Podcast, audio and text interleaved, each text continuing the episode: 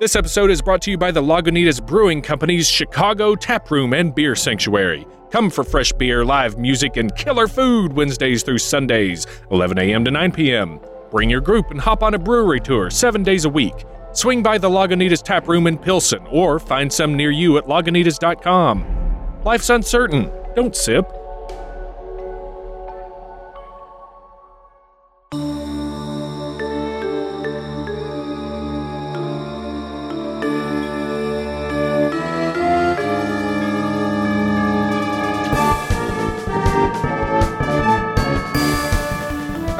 Ladies and gentlemen, and welcome to the 2019 Miss Cryptid Contest Roundup.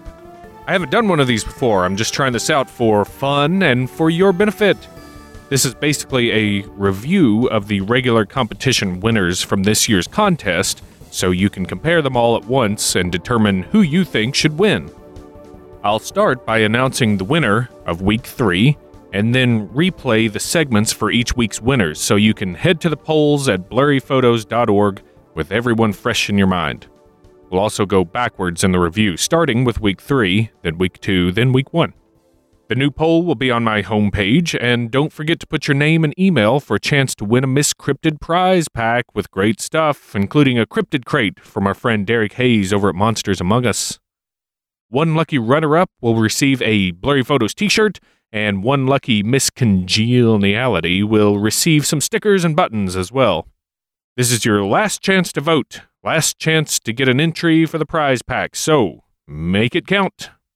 Without further ado, it's time to announce the winner of week three as chosen by you, the listeners.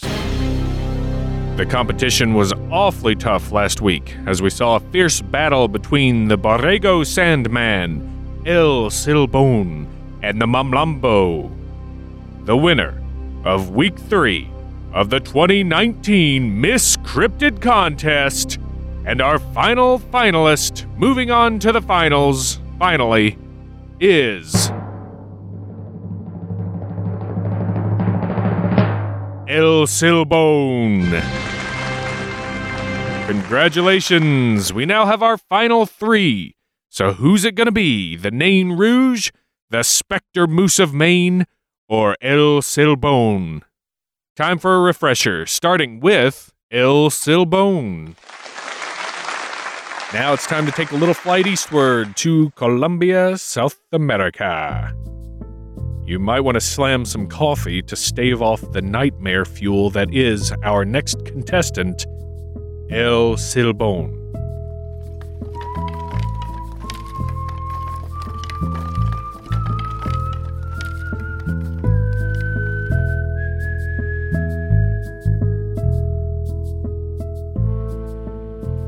If you hear the tune of El Silbón, the whistler, your noche just went from bueno to malo. El Silbón, or sometimes El Silbador, is a figure of folklore from Colombia and Venezuela, whose origins can be traced back to sometime in the middle of the 19th century. Variations of his description and story have mixed and mingled over the years, but generally, he's described as a very tall, very skinny young man in a tattered suit and a wide brimmed hat pulled low just above his lifeless eyes. Sometimes he's so tall he towers over treetops.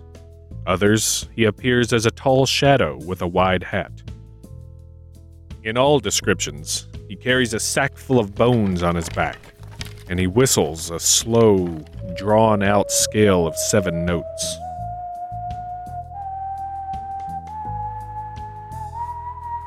It's said the sound of this whistling is deceptive, for if you hear it loud and close by, you're actually safe from harm, for he's far away. However, if you hear it faintly in the distance, you're about to meet your fate at the hands of El Silbón. I'll tell you one of the more popular versions of his origin, though there are a few different variations. Years ago, there was a young boy who lived with his mother, father, and grandfather in Los Llanos, Venezuela. They lived a very simple life, tending to their farm. However, the boy was pampered by his parents, and they ended up raising a very spoiled child. He was extremely demanding, ordering his parents around and refusing to eat certain foods. The boy had no respect for anyone. He would make a big fuss, shouting and screaming until he got his way. His poor parents were worn out trying to please him. One day, the boy told his father he wanted to eat the entrails of a deer. His father was desperate to please his spoiled son, so he went out hunting. After hours of searching through the forest, the exhausted man returned empty handed, hanging his head in shame. The young boy flew into a rage and, taking a hunting knife, plunged it into his father's chest again and again. Then he ripped open his father's belly and pulled out his guts. The boy carried his father's guts back to the house.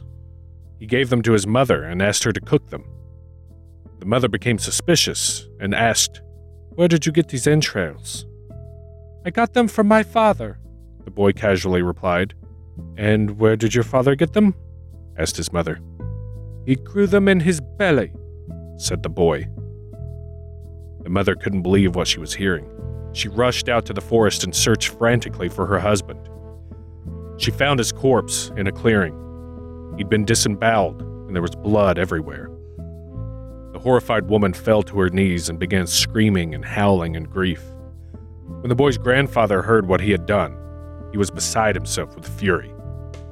The old man took it upon himself to punish the boy for his terrible sins. First, he tied the murderous child to a tree and beat him over and over with a whip until his back was raw and bloody. Then he rubbed lemon juice and hot peppers into his wounds to make them sting. Finally, he handed the boy an old sack containing his father's bloody remains and threw him out on the plains. As the boy fled, his grandfather shouted after him, You should not have done that to your father! On your head I lay a curse! You will be damned for all eternity! With that, he set his dog Tureco on the boy to chase him down, nipping and biting at his heels. Eventually, the dog caught up with the boy and killed him. The curse transformed him into El Silbon, an undead spirit who must roam the world eternally, followed by a spectral dog that constantly chases him. Is doomed to wander the plains, carrying the bones of his victims on his back and bringing death and destruction to anyone he comes across. In other versions, the boy catches his father beating his mother, or worse, and kills him in a rage. In another, the boy grows up to be quite hedonistic, reveling in pleasures and excess until he grew tired of it and returned home, where he blamed his father for his own shortcomings and killed him. In some tales, El Silbon delights in hunting down and killing men who cheat on or abuse their wives. He is also said to assault drunks as they sleep by sucking on their belly buttons until the alcohol is drained out of them. But the freakiest detail of El Silbon is his penchant for entering homes at night. He drops his sack of bones on the floor and takes them out one by one to count them. If you're lucky, you'll witness this horror. And if you don't, if everyone in the household sleeps through his visit, it means someone in the home will not wake up again. Now, there is a degree of protection you can afford yourself, thankfully. One is be near dogs. He's scared away by the sound of a barking dog. Be around dogs is just good life advice anyway, so win win on that one. Another, keep a whip on you.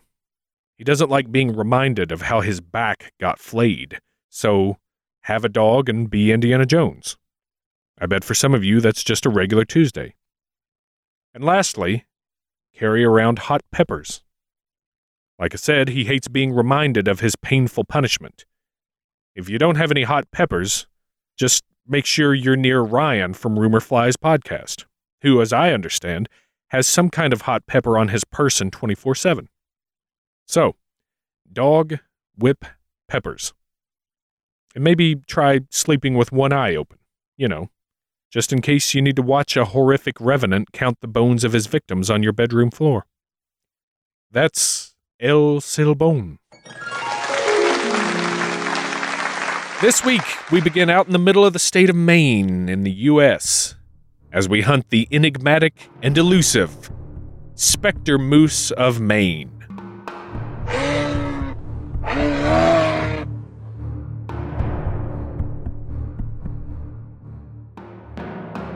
The enormous moose that has been the wonder of sportsmen in northern Maine since 1891 has again been seen, this time under rather different circumstances from ever before. A bicyclist came close to the monster in the road between Sherman and Macwahoc and was obliged to abandon his wheel and climb a tree for safety. So he had a near view of the animal, reports the New York Sun. Every story that comes from the North Woods concerning this moose makes him a little bigger than before, it is generally believed that no moose ever killed in Maine, or so far as is known anywhere else, has approached in stature or weight, much less in spread of antlers, the specter moose of Lobster Lake. He is called the specter moose because of the weird appearance he presents at night, his color being a dirty gray. It was in 1891 that this moose was first seen in Maine by Clarence Duffy of Old Town, a guide who was cruising around Lobster Lake. Duffy did not get near enough to the monster for a shot, but he could see him plainly. Everybody laughed at his story. Not many months after that, John Ross, a Bangor lumberman, was at Lobster Lake, and one day, while crossing between Big Lobster and Little Lobster Lakes in company with the foreman of W.L. Maxfield's camps, he saw the big moose. When he told his story of the monarch of the woods, people began to believe there was something up there worth shooting at. So begins a December 6th, 1900 article in the Williston Graphic newspaper out of Williston, North Dakota. It's one of, if not the first account on record, of the specter moose, a humongous specimen which would have been crazy enough due to its size, but soon took on some other rather amazing traits as more sightings occurred. The Williston Graphic continued. For some years, hunters searched the woods in vain for the big fella. Not until 1895 was the monster seen again. In that year, Granville Gray, a Bangor taxidermist, got sight of the moose at some little distance, and since then has had a second view. In 1899, Gilman Brown of West Newbury, Mass., got nearer to the monster than any of the others and actually had a shot at him. He declared the moose stood fully 15 feet high and had antlers from 10 to 12 feet across. He was so close to the animal that he could count 22 points on one side of his antlers, and he thinks there were more. This is a greater number of points than has ever been known on any other moose. His shots did not bring the moose down. The bicyclist from the beginning of the article described it as having antlers that reached across the road brushing branches on either side as it charged at him with the speed of a locomotive. So he said. He was able to find a tree to climb, and the moose eventually wandered away. The graphics article ended by putting the moose's size into perspective. The average weight of the moose shot in Maine is from 800 to 900 pounds, with antlers spreading from 4 to 4.5 feet, and rarely having more than 8 to 12 points on a side, while the bell, as the appendage end of the animal's neck is called, is generally 8 to 9 inches long. All who have seen the big moose of Lobster Lake aver that he must weigh at least 2,500 pounds, that his antlers spread not less than 10 feet, while the bell is declared to be not less than 18 inches long. It is supposed that this monster wandered into Maine from British Columbia, as none approaching his size has ever been seen in Maine before. He is a great traveler, having been reported in almost every part of northern Maine. The hunter who brings him down will win fame and a big pot of money at the same time. Who's giving away the money? The Spectre Moose returned to the papers in the November 19, 1911 edition of the Texas Galveston Daily News, which linked its name to its coloration and included the rational thought As often as the stories have been told, they've been denied and set down as the fabric of an excited imagination or the result of too much whiskey. But the growing legend was added to with some stories that appeared a week later in the November 26th edition of the Sacramento Union. In it, the initial sighting was attributed to someone else. He was first seen by the famous guide, Joe Francis, and his brother Charlie Francis. These men were famous shots, but they could not hit the big moose, and this so worked upon their superstitious natures that they fled from the region and would not return. The Francis brothers and all the other Indians and French Canadians who saw or heard about this moose declared that the animal led a charmed life and that only a silver bullet could lay it low. Everybody laughed at the Indian story, However, the Indian tales may have been discounted, the skeptics all began to pay attention when a New York City sportsman, Howard Van Ness, since deceased, not only saw the big moose, but had several shots at him. It was in 1892, 30 miles northeast of Norcross, that Mr. Van Ness, who was accompanied by three other New York men, got his first sight of the specter moose. He was separated from his companions and was passing a deadfall when the presence of the monster was made known by a tremendous crashing in the brush on the opposite side of the deadfall. Peering through, he saw a sight that made his heart stand still. There was a moose that certainly must have weighed a ton and as tall as a camel, with a magnificent head and antler. Mr. Van Ness fired, and the 44 slug struck the moose just above the shoulder, eliciting a deep bellow and a grunt. The moose paused for a moment, sniffing the air, and then began racing around the deadfall in quest of his foe. Mr. Van Ness lost no time in crawling under the logs of the deadfall, and he declared that, notwithstanding his wound, the monster circled the deadfall twice at tremendous speed and once jumped clear over it. When the moose finally gave up the hunt, Mr. Van Ness got back to camp in a hurry. It goes on to describe another hunter who shot the beast with a 38 to no effect and had to hide in a bear cave until it wandered away. The article also mentions Gilman Brown, saying he shot at it five times to no avail, and ends by mentioning several other witnesses, including the bicyclist, all of which who saw the thing between 1901 and 1906. You can almost track the evolution of the legend, as each telling seems to make him bigger and badder, until you're left with a gigantic moose that seems bulletproof, can pass through objects like a ghost, and gives off a faint glow, as was the case with a March 15, 1938 article in the Pennsylvania Charleroi Mail. Always hunters got near enough to be appalled by this gigantic beast, but seldom within range for an effective shot. In the accumulating lore of the forest, he is described as 10 to 15 feet high, dirty white in color, brandishing immense antlers, not only his ghostly hue, but also his keen scent, acute hearing, and seemingly magical power of instant disappearance have built up the legend of a wraith. Skeptics say there ain't no such critter, but a man named Houston brings the story of the latest visitation. The Houston fella said he saw a herd of moose with one giant white moose watching over them, and after taking his eyes off him for a moment, he turned back to see the white moose had vanished from the area. But the stories got stranger, including a group of hunters that apparently killed a white moose and hung it in a tree overnight to drain it of blood after slitting its throat. The next morning, the moose was gone without a trace. That night, they were amazed to see it sauntering back into their camp, throat still cut, and after shooting it again, it walked away as if nothing happened. And then the Harbinger aspect comes into play in 2002 when locals started saying its appearance foretold disaster, after which a restaurant in Franklin, Maine burned down.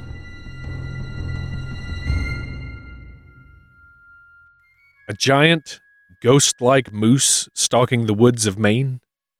Sounds like the folks were playing some real life Red Dead Redemption 2 back then. Besides some of the more fantastic elements to this guy, it's not a creature that lives more in mythology than reality. In fact, many sources point out that sightings of it trickled off after the 30s, which one could argue indicates a real beast that may have lived and died.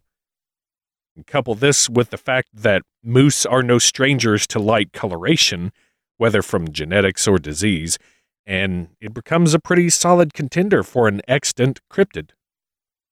Though it has to be mentioned that the disease which causes lightening of a moose's coat also causes it to rub its hair off and become emaciated, all stemming from winter tick infestation. Hardly the monarch of the forest the stories describe. And albino moose, also a very real thing, have pink colored eyes, which none of the stories describe. There's also a region near Ontario, Canada, which has been dubbed White Moose Forest because a small herd of white moose inhabit the area. Now, white moose are rare, but not impossible. What is less likely is the reported size and ghost like nature of such a beast, but who knows? There may be yet secrets out in the woods near Lobster Lake, and it might literally be a whole load of bull. That's the Spectre Moose of Maine. Let's get the 2019 Miss Cryptid contest rolling with the Nain Rouge.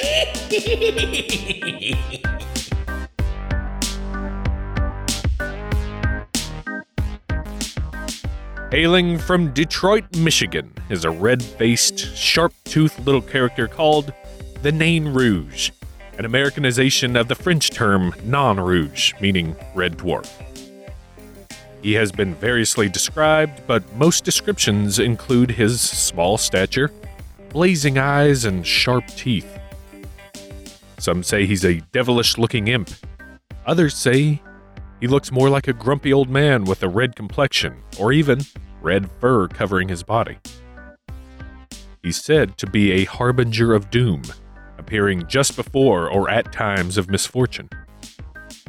While tales of him date back to the 18th century, perhaps longer, depending on Native American connection, the first recorded mention of him comes from Legends of Les Detroit, an 1884 work by Marie Carolyn Watson Hamlin, who was probably glad her parents went with Marie and not Marilyn. Marilyn Carolyn Watson Hamilton.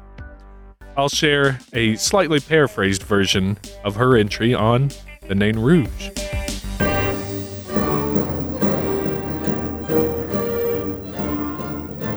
Antoine de la Motte Cadillac was a French military officer who had been fighting and exploring the frontier of the New World in the late 17th century. In his campaigns, he had noticed a particularly strategic spot where a fort would be most advantageous to the French holdings in that area. The spot was called Le Détroit, the Strait, and he eventually gained the consent of the colonial minister to implement his daring scheme of building a fort there. Strains of music mingled with sounds of revelry and joyous laughter issued from a banquet hall in the grand old castle of Saint Louis, Quebec on the evening of the 10th of March, 1701. A festive dinner party was being held with many French officers in attendance, Cadillac included. Whilst merriment was at its height, a servant whispered something in the host's ear, and he, turning to the guests, said, Messieurs, an old fortune teller craves to enter. Shall I bid her do so? All were in that happy frame of mind, eager for any diversion, and a full chorus of Oui, monsieur, was the response. One of the gentlemen proposed to change places so as to puzzle the old witch if she had heard anything from the servants. The party had barely changed when the door opened and the figure of an old woman entered.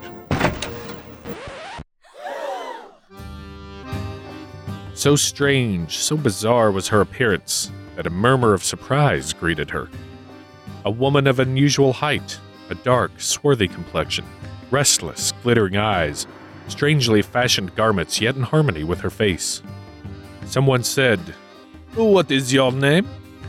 In a deep, sonorous voice with a slight foreign accent, she answered, They call me Mère Minique, la sorcière. On her left shoulder was perched a black, meager cat. Half a dozen palms were stretched forth for her inspection. One after another, she read. When she hesitated, the cat would lick her ear, and the more superstitious thought it the devil giving information. Many were the lively sallies as she betrayed some marked peculiarity of the guest, and whisperings of amazement as at times her knowledge seemed almost supernatural. At last she came to La Motte Cadillac, who, naturally skeptical, said, Ma bonne mère, see what you can tell for me of the future. I care not for the past. Earnestly scanning his bold, energetic face, she took a brazen basin, into which she poured from a curiously carved silver vial, which she drew from her breast a clear, heavy liquid, like quicksilver, and holding La Motte Cadillac's hand, gazed into the basin. Sir, she said, yours is a strange destiny, a dangerous journey you will soon undertake. You will found a great city, which one day will have more inhabitants than New France now possesses. Many children will nestle around your fireside. She paused, and Cadillac, thoroughly interested, bade her continue. Mon chevalier, I wish you had not commanded me to go on for dark clouds are arising, and I see dimly your star.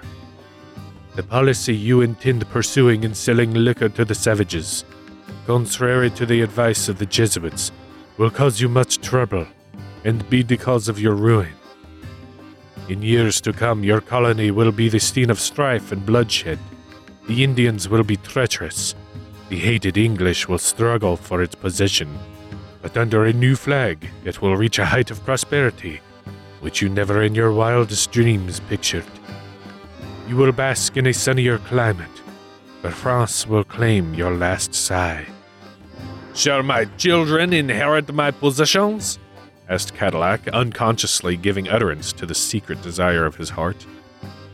Your future and theirs lie in your own hands. Beware of undue ambition. It will mar all your plans. Appease the Rouge. Beware of offending him. Should you be thus unfortunate, not a vestige of your inheritance will be given to your heirs. Your name will be scarcely known in the city you founded. All were deeply impressed by the prophecy of the Sibyl, save him to whom it was addressed. Shortly afterwards, the party separated, and Cadillac amused his wife by giving her a humorous account of the old prophetess. But to his amazement, she too seemed to look upon the event as of grave import. On the following day, Lamotte Cadillac bade farewell to Quebec and left with his expedition of fifty soldiers and fifty artisans and voyagers. On the 24th of July, 1701, with great ceremony, pickets for a new fort on the site of an old stockade were erected, and a storehouse built on the foundation of an abandoned one, previously constructed by the Coeur de Bois for their winter supplies. A salute was given from the guns brought for the new fort, which Cadillac christened Fort Pontchartrain. On the 26th, St. Anne's Day, with clerical ceremony, the foundation of the first church west of the Alleghanies was laid. Soon the stockade, which enclosed about an acre, was finished, and the streets of St. Anne and St. Louis was laid out and lined with the barracks for the troops and with houses constructed of hewn logs. Detroit was founded, and its prospects for a successful colony bright. The fortune teller's prediction, or at least part of it, was verified. Six years later, Le Detroit was flourishing, and a grand celebration was held on May Day. Afterwards, Cadillac and his wife were strolling in what was called the King's Garden, discussing the colony's prosperity and what the future held. Thus they were talking when two weary revelers, homeward bound, passed so near them that fragments of their conversation fell on their ears. Yes, said Jean Baptiste. Our Signor and the Dos Blancs carry themselves very high, with their silver plate and fine clothing whilst we poor inhabitants must pay double for everything, even our petit coup de vie. Things cannot run very long thus, answered his companion. My wife saw a few days ago Le Petit en Rouge, and then she said The rest was lost as the speakers disappeared. Cadillac's wife grasped her husband's hand convulsively and said, Did you not hear?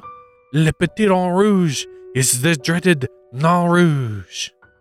What of that? said Cadillac. Beware the Nain Rouge was what that prophetess told you.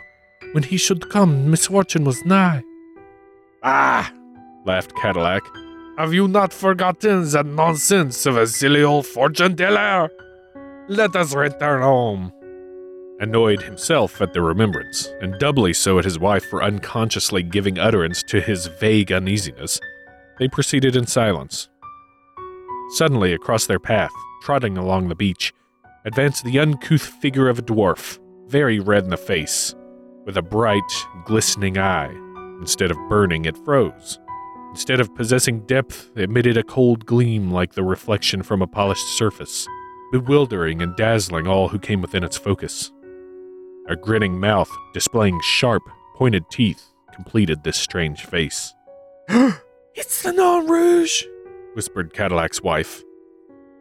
Before she had time to say more, Cadillac's ill nature had vented itself in striking the object with a cane he held in his hand, saying, Get out of my way, you red imp! A fiendish, mocking laugh pierced the still night air as the monster vanished.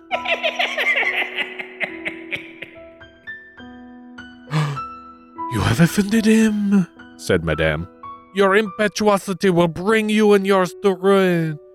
You were told not to coax him, to beware of annoying this demon. And in your ungovernable temper, you do just otherwise. Misfortune will soon be our portion. Cadillac, shortly afterward, visited Montreal, was arrested through the intrigues of his enemies, and was compelled to sell his seigneury in Detroit to pay for his trial. He was removed to Louisiana as governor, but died at Castelsarrasin in France. His children never inherited an acre of his vast estates.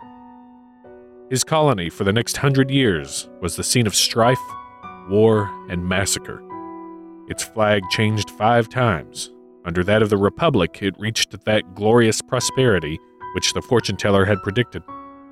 The Nain Rouge in the mystic past was considered the banshee, or demon of the city of the straits, and whenever he appeared, it was a sure sign of impending evil. The night before Dalzell's ill fated attack at Bloody Run, he was seen running along the shore.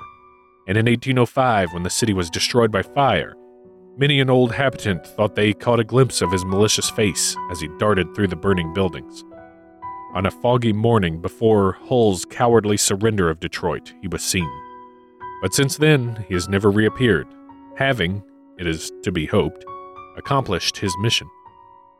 But the tradition still lingers among the old inhabitants that should misfortune ever threaten the bonny city of the Straits, the Nain Rouge will appear again to give the signal of warning. Paranormal investigator John E.L. Tenney has also traced a possible connection of the Nain Rouge's origins to Algonquin tales of creation. In this line of thought, the Nain Rouge would perhaps be a nature spirit, formed in the manner of fairies and other supernatural creatures, that guard or protect particular regions. These spirits would then have been demonized as European settlers spread across America, and what was originally a protector could have gotten turned into a trickster. At least that's how one theory goes. Besides Hamlin's work, Charles Skinner wrote a pretty embellished account of it in 1896's Myths and Legends of Our Own Land. Within the last decade, there has been renewed interest in the Nain Rouge, and now you can find an annual parade, the Marche du Nain Rouge, where you can dress in costumes, sing and dance, and banish or welcome the Nain Rouge depending on which version of him you believe. And that, mesdames and messieurs, is the Nain Rouge. And there they are, everyone, your finalists. Vote early, vote well. I'll announce our winners either on the upcoming episode or maybe in a special one shot like this. Either way, in a week's time, we'll have our 2019 champion. Thanks to everyone for participating. Hope you guys are having fun and be on the lookout for some good stuff coming out this month. I've got some stories for an episode, possibly another roundtable, and I'm working on a real cool topic that's going to make for a great deep dive into some absolutely fascinating stuff. It will be the best. For this roundup episode of Blurry Photos, I have been the Ballot Box Collector, David Flora. Till next time.